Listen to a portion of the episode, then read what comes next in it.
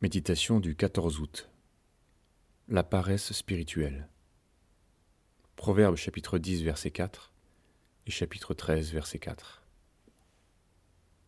Celui qui agit d'une main lâche s'appauvrit, mais la main des diligents enrichit.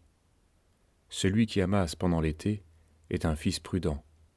Celui qui dort pendant la moisson est un fils qui fait honte. L'âme du paresseux a des désirs qu'il ne peut satisfaire, mais l'âme des hommes diligents sera rassasiée. Pourquoi travailler quand on gagne plus sans rien faire? Cette question qui anime de nombreux débats dans notre société nous interpelle aussi en tant que croyants. La Bible met en garde contre la paresse et le refus de travailler. Dans le monde, la soif de posséder, de gagner beaucoup d'argent, est un aiguillon contre la paresse quoique pas toujours efficace pour tout le monde. Mais si nous avons déjà de la peine à accepter le labeur en vue d'une rémunération immédiate, comment le pourrons-nous dans le domaine spirituel? En effet, le résultat n'apparaît pas tout de suite.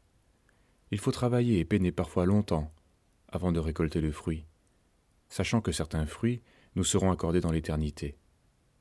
Reconnaissons qu'en général, l'étude de sa parole ou le service des intéressés ne nous intéresse pas beaucoup.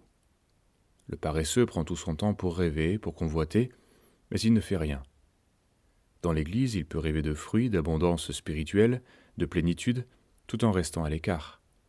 Il n'a pas compris que les promesses que Dieu donne aux justes le poussent à agir pour le bien, et non pas à entretenir un doux rêve de puissance ou d'exaltation. Cette pensée perverse, détournée, exactement comme ceux qui profitent des allocations pour ne rien faire, le conduira bientôt dans une profonde incrédulité, et dans la révolte. Les assistés sont en effet souvent ceux qui se plaignent le plus du système. Il faut ici ajouter quelques mots sur les vacances qui peuvent être un piège pour le chrétien. Car lorsqu'il donne à son corps le repos nécessaire, le cœur en réclame aussi sa part. La vie intérieure s'accorde des vacances, elle va alors s'ouvrir à toutes les tentations du paresseux, faire des plans sur la comète, alors qu'ils sont irréalisables, ou s'assoupir et pécher. En vérité, notre vie intérieure ne doit jamais s'assoupir, et nous devons veiller avec vigilance sur notre marche avec Dieu. Soyons fidèles dans les petites choses, veillons sur notre communion avec Dieu. Nous verrons ses promesses s'accomplir dans nos vies et n'éprouverons plus le besoin de rêver. Souffre avec moi comme un bon soldat de Jésus-Christ.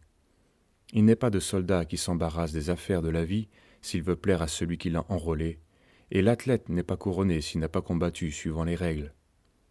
Le laboureur qui peine doit être le premier à recueillir les fruits. Comprends ce que je te dis, car le Seigneur te donnera de l'intelligence en tout. De Timothée 2, versets 3 à 7.